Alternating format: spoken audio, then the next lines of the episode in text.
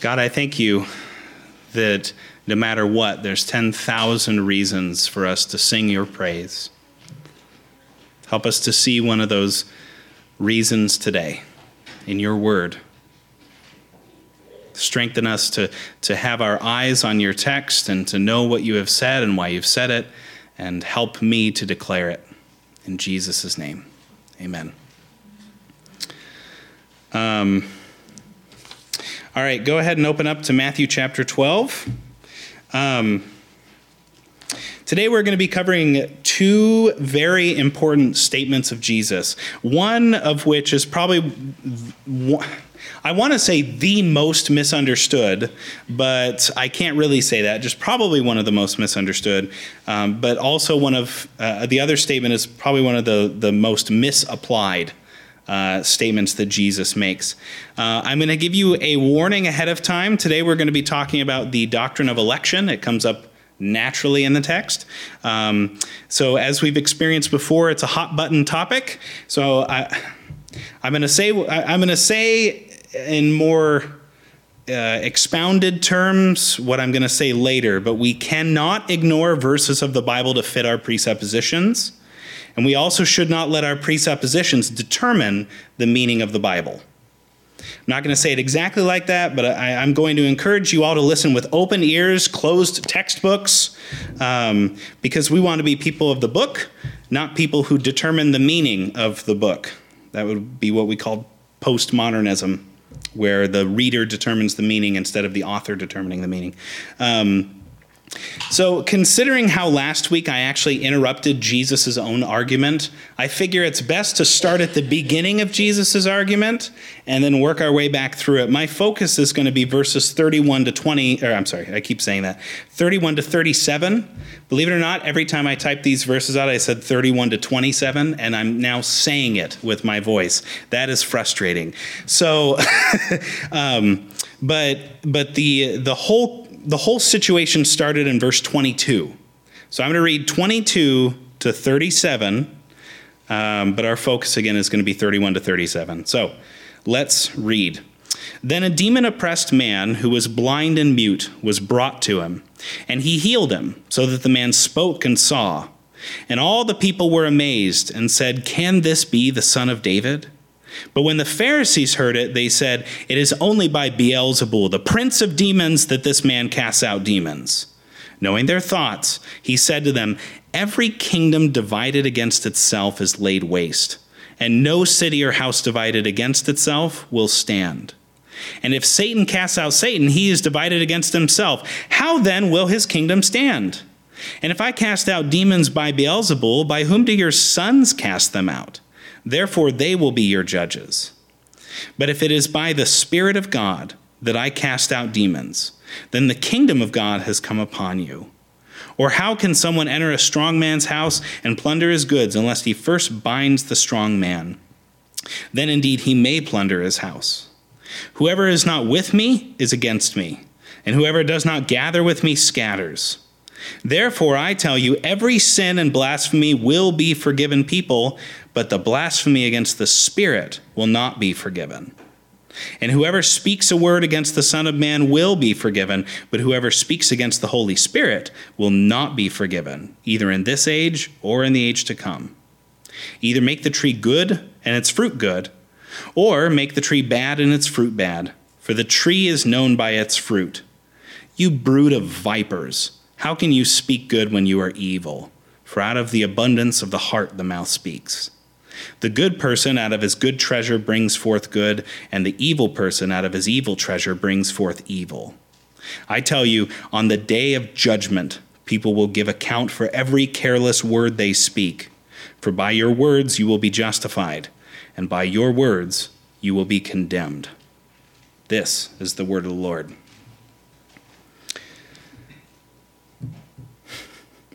All right, so I want to I, I want to answer two questions. That's that's my goal, at least at least in part today. Question number 1 is what is the unpardonable sin? And question 2 is what are careless words?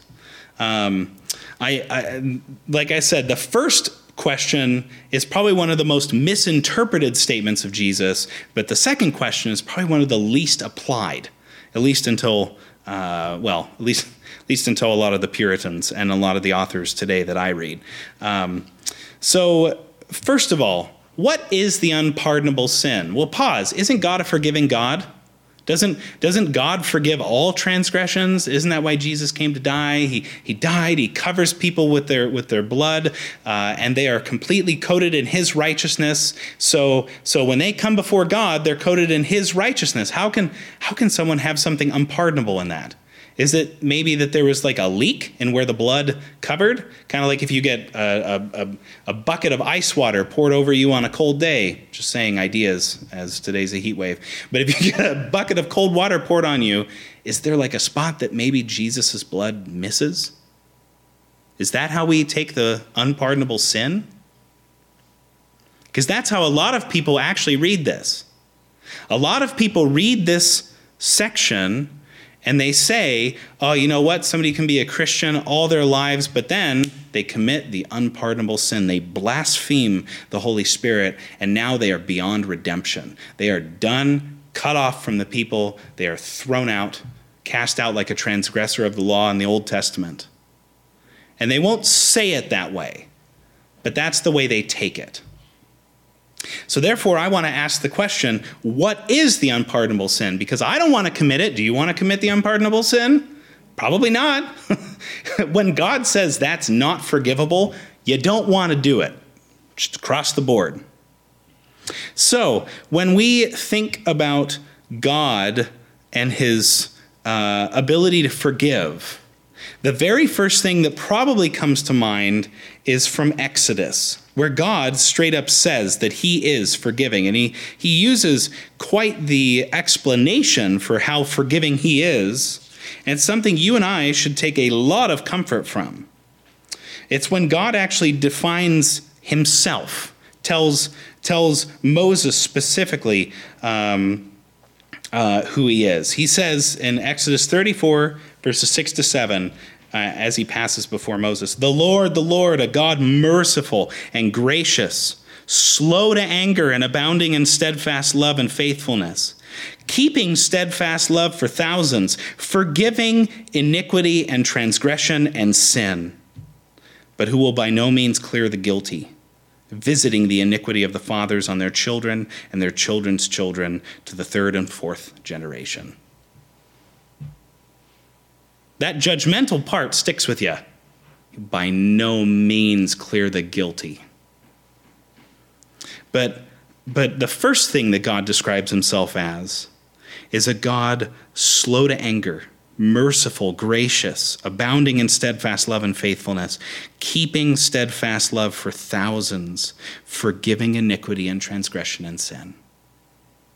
God's own nature is such that he declares of himself that he is forgiving, that he, he does forgive sins, so much so that he even dies to save sinners.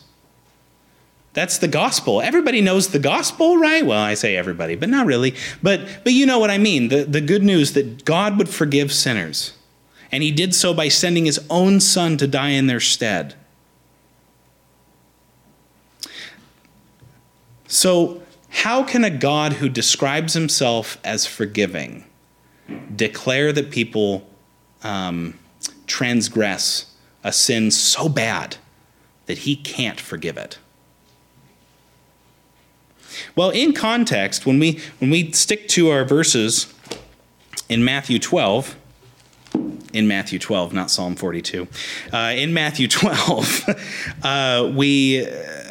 He, he says what it is, but he doesn't really tell us what it is. So we kind of have to have to understand from the situation what it is that Jesus is is is warning these people. He's he's warning them that they are about to transgress it or they are transgressing it. So uh, we have to understand that this is also a culminating point. It's not just this one situation. The Pharisees have blasphemed him over and over and over again. They've stood against him, and frankly, they've shown that they are wholeheartedly against him. They have determined that, that they are Jesus' enemies, and by golly, they're going to be Jesus' enemies until the end. They're blaspheming him. Now they're even blaspheming his works. They're slandering the things he's doing. It's by Beelzebub, the prince of demons, that he's able to cast out demons. So we can really understand two things. But when I say understand, I use that term really loosely. Um, one, blasphemy against the Son may be forgiven. That's in verse 32. And whoever speaks a word against the Son of Man will be forgiven. So that's helpful, right? You can blaspheme Jesus all you want, you can be forgiven. Yay, problem solved. But really, that's only when repentance accompanies the conviction. Couple examples Peter was forgiven after he denied Christ three times. Three times. That's in Matthew 26 and Mark 14. Paul, the Apostle Paul, was originally Saul, the persecutor of the church. He killed Christ's people. He was there at Stephen's stoning. Yet, yet he, uh, he was saved. You can find that. You can find it in Acts 9, but you can also find it in 1 Timothy 1 13 to 14, where Paul describes himself as a blasphemer and persecutor of Christ's people. And the reality is, too, that each and every one of us in this room has at one point blasphemed Christ. We've, we've looked at Jesus and we've told him, You're not enough. Whether it's in our sin when Jesus calls us to holiness and we decide, mm, actually, you know what, I like my sin more. That is a blasphemy against the Son, saying, mm, no, you are not good enough treasure. My sin is better treasure. So, good news, those can be forgiven. Praise God. um, but, but then the other thing we can know is that blasphemy against the Spirit is not forgivable. Now, have you ever done that? Ooh.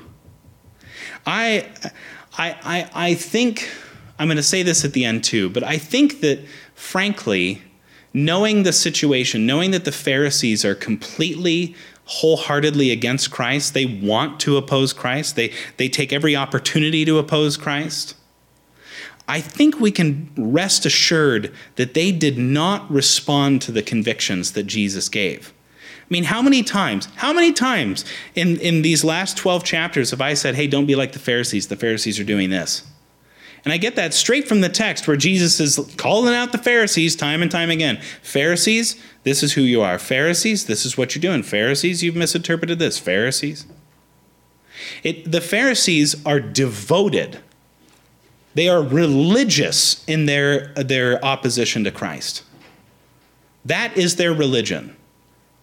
They are so against God and what he's doing that they don't recognize God and what he's doing. Blasphemy against the Spirit, if I'm going to answer it in, in confines of the text here, seems to be that they are, they, they, they are devoted against Christ. They want to oppose him so bad that it is, it is, it is encompassed everything that they've done.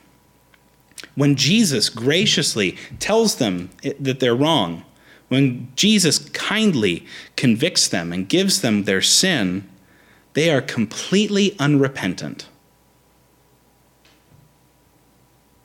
So, if I'm going to define the unpardonable sin, it's the story of the Pharisees. To be so against Jesus. That they are the primary opponent of Jesus in all of the Gospels. You think about it, I mean, I, a lot of people like to think, oh, Satan. Satan is Jesus' greatest opponent, right? Working behind the scenes, going against God. But the irony is that it's the Pharisees that are the most often mentioned opponents of Jesus. And so when I ask, are you a Pharisee? When I, when, I, when I tell you to consider that, are you a Pharisee? What you need to take that as is, am I, am I going against God? Am I unrepentant? When my sin is revealed, do I shake it off and go, mm, no, I don't need to quit that sin. I'm just, I'm just going to keep on going. I know what I'm doing. That, that would be the blasphemy against the Holy Spirit. Because Jesus, under the, the, the empowerment of the Holy Spirit, is bringing conviction to the Pharisees. And that's one of the Spirit's jobs, is to bring conviction. When we, in our conscience as Christians, feel that twinge of guilt, when somebody convicts us of our sin, and you know you have it, you start to feel like ah, maybe, maybe this is my problem. Maybe I do need to repent. The unpardonable sin is where you go, nope, and you erect the wall over your heart and you go, mm mm, I don't need to repent. They need to repent. That's what the Pharisees are doing. They're saying Jesus is a sorcerer, he needs to be killed, he needs to repent or be killed. When they charge him with sorcery, when they say he's casting out demons by Beelzebub, that is what they're saying. So are you are, are you a Pharisee? Do you fight against Christ with willful unbelief? Do you, do you decide that in everything you do, you're going to stand in opposition to God's goals? Are you, are you frequently resisting the rebukes that godly people are bringing you? Are you unaffected by Jesus' preaching? Are you reading the Bible and going, Yeah, I'm a great person? Because if that's what you think when you read the Bible, you, you are committing the unpardonable sin, and I pray that you will repent before it's actually unpardonable.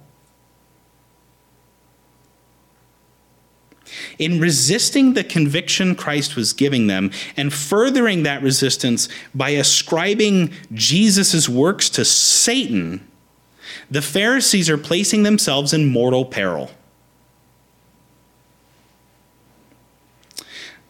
The Pharisees had seen Jesus graciously deal with all types of people, people that you and I honestly probably don't want to associate with prostitutes, people who are, who are getting money by unjust gain, the tax collectors. They've seen, they've seen the blind receive sight, the deaf receive hearing, the mute have their tongues loosened, the hard hearted are given rebuke, the weak are lifted up, the demonized have their demons removed, the afflicted have their afflictions removed. The Pharisees are seeing this. All these things should have amazed the Pharisees. They should have been in utter awe of Jesus. But their hearts are polluted with hatred. They continue in complete and utter willful unbelief and unrepentance. They're given irrefutable proof of Jesus' divinity, his power, his messiahship, all you got to do is open up Isaiah and go, yeah, Jesus fits the bill, man. Like, I mean, if if being the Messiah was a was like a tick box, you know, checklist, right? Then uh, then Jesus ticks them all, and yet the Pharisees reject him. They persistently reject him, and because of these careless words of their hatred, they are condemned, and justly and rightly so. If you look in the bulletin, if you open it up, the sermon summary for today is Jesus uses the careless words of the Pharisees to show them their condemnation is just. Do you think they repent? Do you think the Pharisees at large repent? No. Actually, they're the ones that get Jesus killed. They're the ones that realize they can't run Jesus out of town, they can't run Jesus out of power, they can't run Jesus out of authority, and so therefore they can run him out of his life and they think that they're doing God's will. Those who reject Christ persistently and are truly unrepentant are completely responsible for their sin.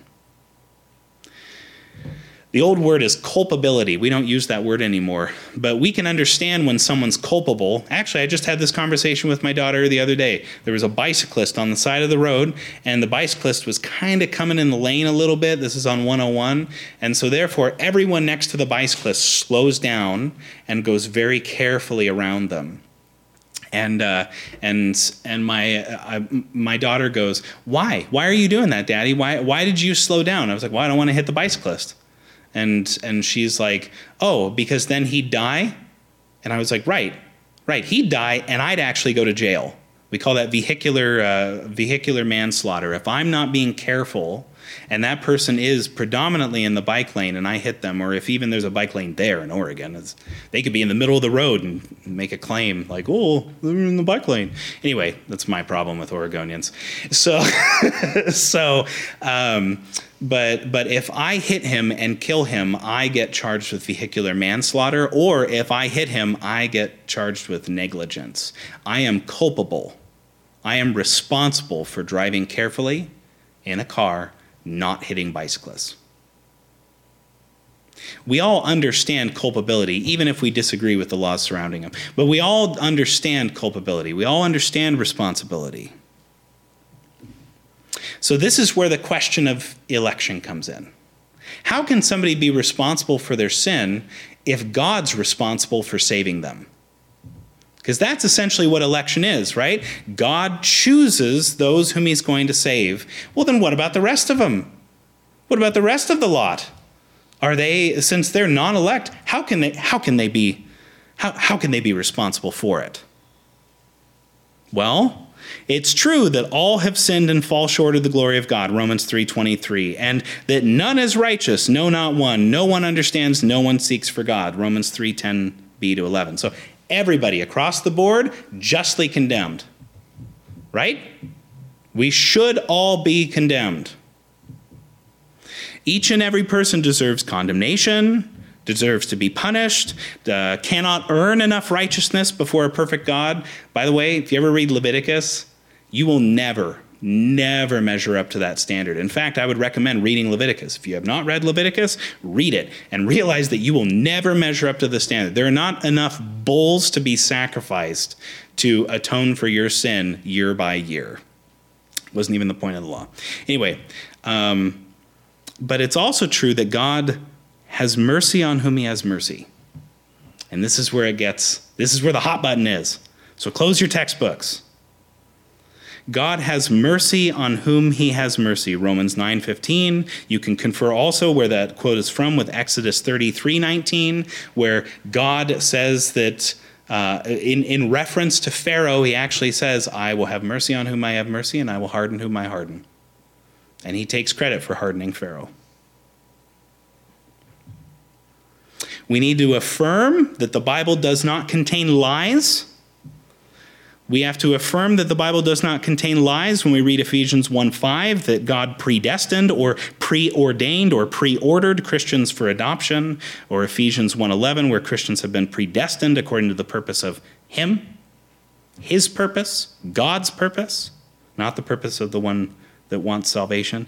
We also know that Jesus was not lying when he said in John 6:44, "No one can come to me unless the Father who sent me draws him." I got 23 of these verses, man. I'm going to stop there. I got 23. I am not going to bombard you with them. But, but the reality is that since we're all condemned, and since God elects some to salvation, we can, we can be filled with joy that, that God would save even me. I say that all the time. If I were God, I wouldn't save me. So, so why? Why can Jesus, in our text today, look at the Pharisees and, and, and essentially say, You are committing the unpardonable sin? How can those two things be smushed together? How can they both be true? How can it's it's like taking oil and water and saying, I'm going to mix them. But that's how it is in our minds. It's only it's only in conference, or I'm sorry, in conflict when in our own minds we determine that we judge truth.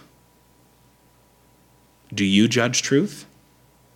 Or does God judge truth? All the verses on election must be affirmed, and also all the verses on responsibility must be affirmed. Even the one where God says he hardens those who are not elect. Which, by the way, is in Romans 11 7. When, God, when Paul writes, What then? Israel failed to, failed to obtain what it was seeking, which is righteousness according to law. The elect obtained it, but the rest were hardened.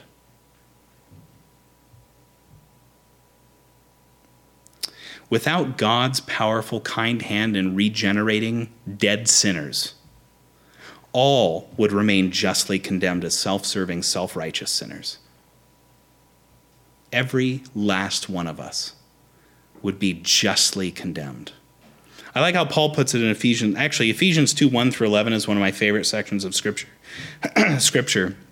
But Paul says it this way And you, you Christians, and you were dead in your trespasses and sins in which you once walked, following the course of this world which is condemnation, following the prince of the power of the air, the spirit that is now at work in the sons of disobedience, among whom we all once lived in the passions of our flesh, carrying out the desires of the body and the mind, and were by nature, by nature, meaning you, you in your core were children of wrath like the rest of mankind. But God, being rich in mercy, because of the great love with which he loved us, even when we were dead in our trespasses, made us alive together with Christ. By grace you have been saved. Did you merit it? Did you choose it? Did you jump on it? Did you were, were you the one that was floating on the side of the boat and you grabbed onto the ladder and decided you were going to pull yourself up? No, you were dead. Dead in your sins and trespasses. But here is Jesus proclaiming life and actually rebuking corpses. He's looking at the Pharisees in everything that they are. They're dead, and he is still giving them the mercy, the mercy of telling them that they're sinners. How many of you have preached the gospel to someone and they go, Yeah, that's not for me? That is a corpse. That is the walking dead and they need the work of God to bring them to salvation. And you pray and you plead, and maybe even that's your family member, man. That's been my family.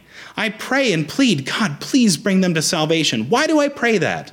Why do I pray that? Because I know that it takes the work of God to bring a sinner to repentance. Otherwise, I wouldn't be a Christian. So stop scanning your Bible for verses. Stop looking at screens on your phones trying to prove me wrong. Just, just stop. Stop and recognize that, that, that that's a wonderful, beautiful truth that God would bring to salvation any of us. Any of us. Because I wouldn't. You wouldn't. You might, in, in your mercy, look at somebody and go, mm, you know, maybe I would save them. They're a really good person. But guess what? Frankly, it would be too much trouble for you. it just would be. So the reason that I'm I've pulled so far away from even our text this time is because this has been pitted against God's election almost every single time I've heard it. But dude, in the New Testament alone, I've I, well, I had thrown at me 23 verses or 20, 22 verses about how this does not coincide with the doctrine of election, the teaching of election. But it does. Let's read the rest of the passage. Either make the tree good and its fruit good, or make the tree bad and its fruit bad, for the tree is known by its fruit. You brood of vipers, how can you speak good when you are evil? For out of the abundance of the heart the mouth speaks. The good person out of his good treasure brings forth good, and the evil person out of his evil treasure brings forth evil. I tell you, on the day of judgment, people will give account for every careless word they speak. For by your words you will be justified, and by your words you will be condemned. That image is intrinsically linked with the unpardonable sin. So, what are these careless words, right?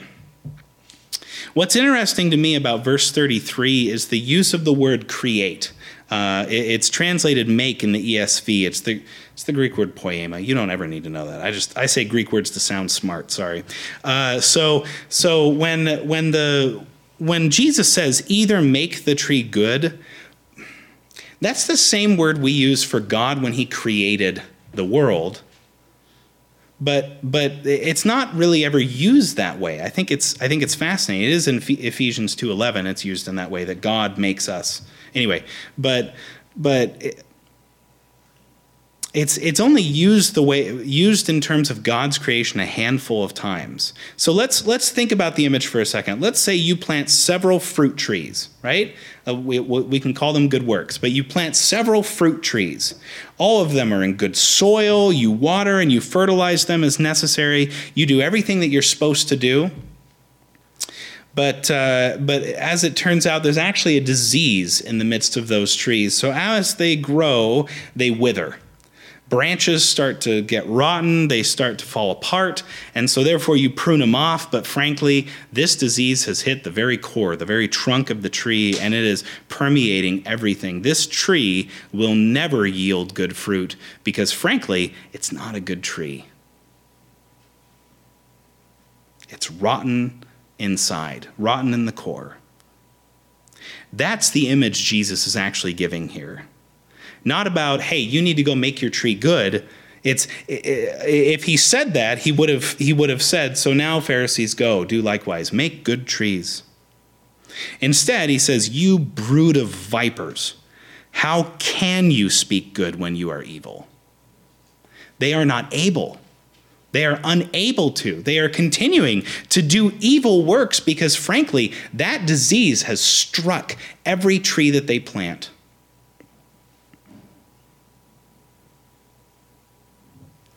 Out of the abundance of the heart, the mouth speaks. Listen, if you are saved, if, if God is working in you, if you treasure Christ in your heart, if you see him as the pearl of great price, if you see him as the treasure hidden in the field, if you have decided that everything you have is worth selling because, frankly, Jesus is better, then out of the abundance of that treasure, your mouth will speak. You will praise God. You will repent of your sin. Because frankly, that's kind of that's the image. That's the image. That all your sin is worth casting out because Jesus is a greater treasure than whatever garbage your sin is. C.S. Lewis had a wonderful metaphor about that where he said that we are all, all like little children content eating mud pies when we have a holiday at sea offered to us. That is what we are like, friends.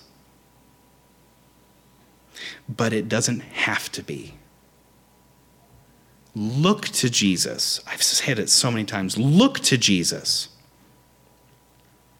Something inside the Pharisees is rotten. They're being eaten away from their own sin and self righteousness. They are fully culpable, fully responsible for their lack of repentance. But then going back to election, wait, how can they be responsible? How, how, can, how can they be responsible for their sin? Right? If God's required to regenerate them, then that's not fair. That's not fair for God to call them, call them responsible for their sin. Let me read to you Paul's argument for that. You will say to me then, why does he still find fault? For who can resist his will? But who are you, O man, to answer back to God? Will what is molded say to its molder, Why have you made me like this? Has the potter no right over the clay to make out of the same lump one vessel for honorable use and another for dishonorable use? What if God, desiring to show his wrath and to make known his power, has endured with much patience vessels of wrath prepared for destruction, in order to make known the riches of his glory for vessels of mercy, which he has prepared beforehand for glory? The condemnation of the Pharisees is one thing but how wonderful must it have been for all these people around them who have been crushed by the, by the legal restraints that the Pharisees have continued to just pour on them. All these people see Jesus standing up to these self righteous Pharisees, and they look to him and they say, Wow, wow, he's stumping the Pharisees. He's, he's, he's healing the blind. He's taking away the afflicted and the, de- the afflictions and the demons, and he's doing all these wonderful things. The Pharisees continue in rebellion against Christ, but then everyone else is standing there in awe of Jesus. How merciful he is. He's bearing with much patience, these vessels prepared for wrath, so that those who, who appreciate and glory in Jesus' mercy would come to him and fall at his feet and love him and adore him and worship him. The good news, the gospel of Jesus, hardens the hearts of the Pharisees, but it softens the heart and regenerates those who, whom, whom see this as wonderful. There's people sitting around. Why are the Pharisees so hard on Jesus? Don't, don't they see his kindness? Don't they see how many people he's taking care of? Don't they see how merciful he is? They see his glorious riches of mercy while the Pharisees are proving, proving that Christ is just to shower on them his wrath. The person, or the good person out of his good treasure brings forth good, and the evil person out of his evil treasure brings forth evil. Those who saw Jesus' wonderful works of mercy brought forth words, actions of praise of, and acclamation. But those who resisted that mercy spewed forth blasphemous, ruinous words, like saying that Jesus is casting out demons by the prince of demons. Verses 36 and 37 actually bring out our application, which is to be very careful how you speak about God. Very careful. In verses 36 to 37, Jesus says this I tell you, on the day of judgment, people will give account for every careless word they speak. For by your words you will be justified, and by your words you will be condemned. Think about it. If somebody in their heart treasures Christ, loves Christ, they would not accuse Christ. They would not accuse God of doing things by the power of demons. They are being careless with their words. Remember back in Matthew 7:23 when Jesus tells people who have done mighty deeds in Jesus' name, "Depart from me, I never knew you." As a friend of mine called it, the scariest verse in all the Bible. Their defenses were worthless. Why? Because their words throughout their lives did not acknowledge God rightly. They may have said they served God, they may have they, they did incredible things for God, but God, knowing the treasure of their hearts and the words that they were spewing, and even the words that they didn't say, but they were holding in the back of their minds, those words bore a different witness than that of someone who knew Christ. So, application, two applications. Application number one is to question how do you carelessly speak of God?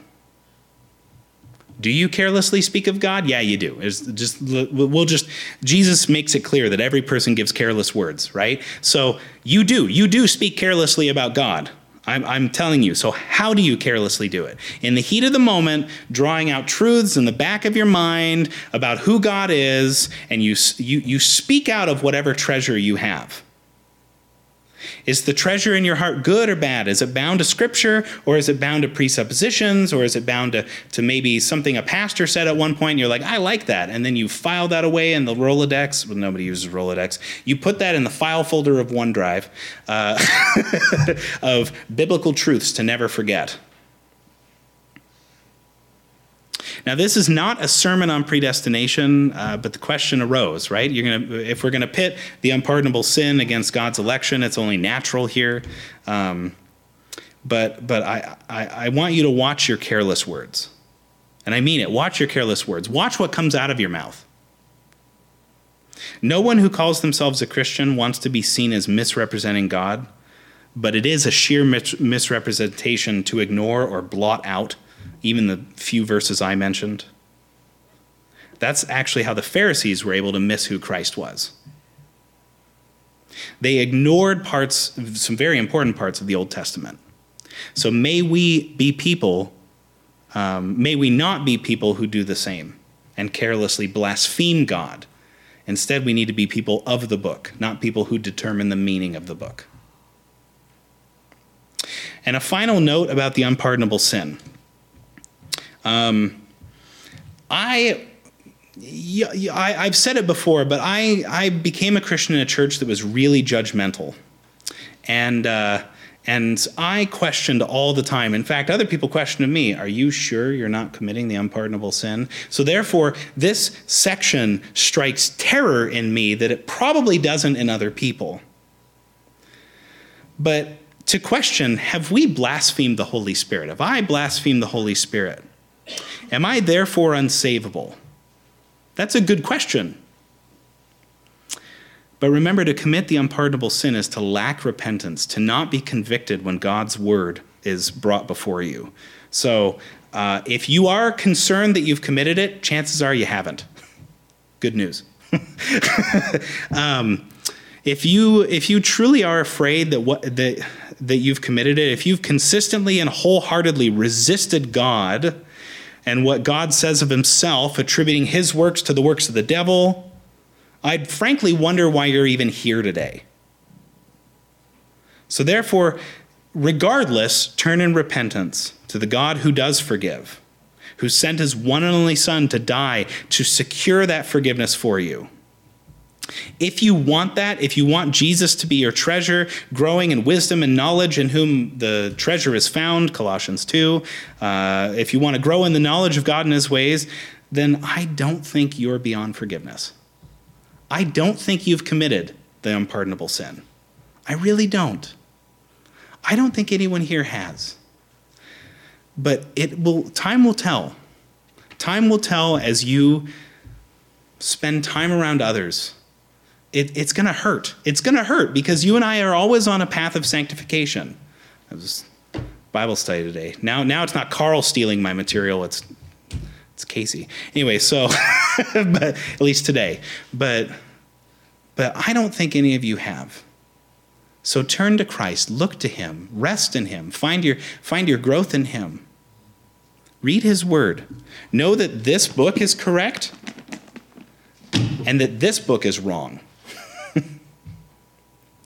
I went long today. Let's pray. Father, I pray for, for those who commit the unpardonable sin, for those who do reject you and will never turn to you, those, those whom you do not rescue. I pray for them. I pray for their repentance, knowing that you have in your heart and in your mind every one of us who's going to turn to you. This is not easy for us to understand, but who am I to answer back to you. You are the molder of the clay. You are the one who sets up one for honorable use and one for dishonorable use. May we rest in you, not the words of man, not philosophical arguments, not, not, not, not any logical conclusion that we can form, but may we rest in the fact that what you have said is true, that, that every person is responsible for their sin and that any person can come to you for salvation because if we want to come to you, it's you working in us. May we come to you, resting in you. In Jesus' name. Amen. I have been called graceless. I have been called terrible. I've been called mean. I've been called a lot of names. But let me tell you that honestly, it doesn't rely on my grace or my thoughts or anything. It relies on Him who is gracious him who is worthy of all our praise and adoration. If you want to love Jesus, know that that is God working in you, rescuing you, providing you the relief that your soul most needs. Rest in Him, and you will avoid committing the unpardonable sin. You'll still have careless words, but you'll avoid the unpardonable sin. Go in peace, saints.